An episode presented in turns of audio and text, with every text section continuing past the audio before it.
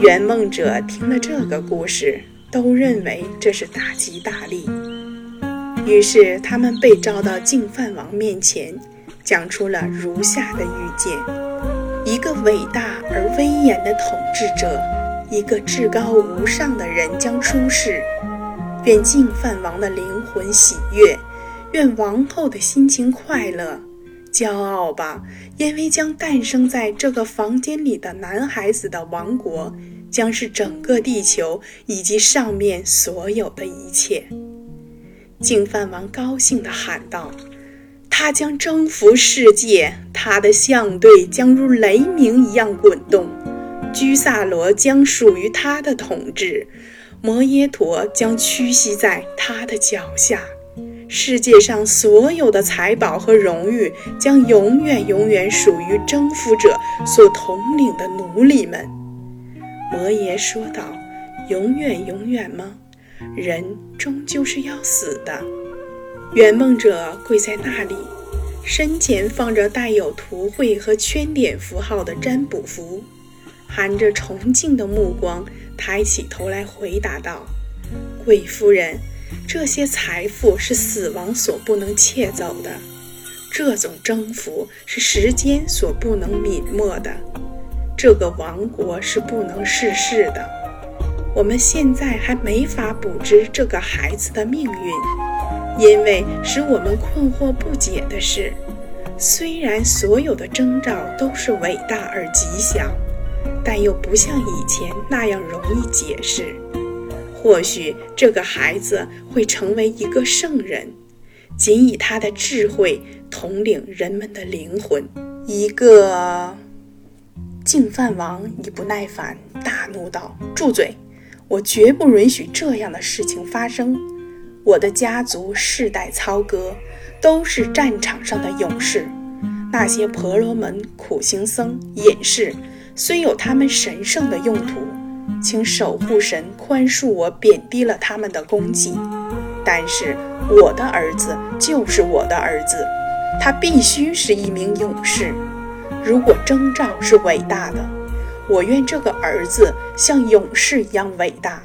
这个家庭中从来没有，也绝不允许有其他什么人。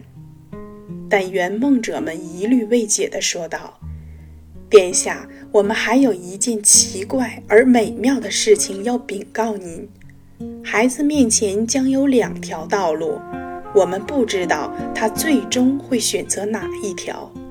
当他长大成人、有判断能力后，如果他遇到一个病人、一个老僧、一个死者、一个圣僧，那么他将占有一个伟大辽阔的王国，但并不是整个世界。如果他遇不到这些，那么他将成为世界之王，财宝无数，荣耀无涯，权力无边。至于他会遇到这两种情况的哪一种，将取决于他的父亲的选择。到此，我们已经把梦说完了。好啊，这个梦说的不错。我绝不能让儿子遇到头一种情况，让虔诚者去关心那些精神世界的东西吧。我的儿子将永远在加皮罗统治下去。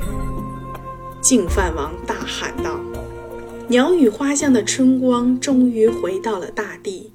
在妹妹为他安排好一切之后，摩耶依照自己民族的习俗去见丈夫了。”他问道：“亲爱的主人，我们民族的习惯是要在娘家的屋中生育子女。您能不能允许我旅行到父母家里去完成这一急事？回来时我就把孩子带给您。”净饭王怀着真挚的感情把他搂在怀里，告诉他可以这样做，又让波波提一路上负责照料他。还严肃地命令一些佣人去为他的轿子扫清道路，并警告城中男女老少，不要让他看见任何刺眼或恐怖的东西。接着，他又按照婆罗门的礼节口诵经文，祈求神灵保佑他和他的儿子。然后才送他们上路。摩耶走后，净饭王心事重重地回到殿内，开始办理国事了。摩耶坐在轿子里，一路上只想早一点回到娘家，根本不知道此时正是他一生当中最重大的关键时刻。队伍走过蓝皮泥园，这里长满了大树，开遍了鲜花。平静的池水和墨绿色的树荫交相辉映，抽啾的鸟叫和咕咕的歌鸣委婉动听。这一切对摩耶产生了很大的吸引力，于是他命令轿子停了下来，以便到太阳晒得暖洋洋的草地上走一走。波波提扶着他走下轿子，来到花园里。他们在一棵巨大的树下踱步，长长的绿袍拂映着草地和散发着幽香的雪白的花瓣。忽然，一阵痉挛、颤抖传遍了摩耶的全身，他感到无限惊奇。树枝弯垂下来，扫动着草地，使得落叶和花瓣铺了厚厚的一层。他顿时意识到，他的产期来到了。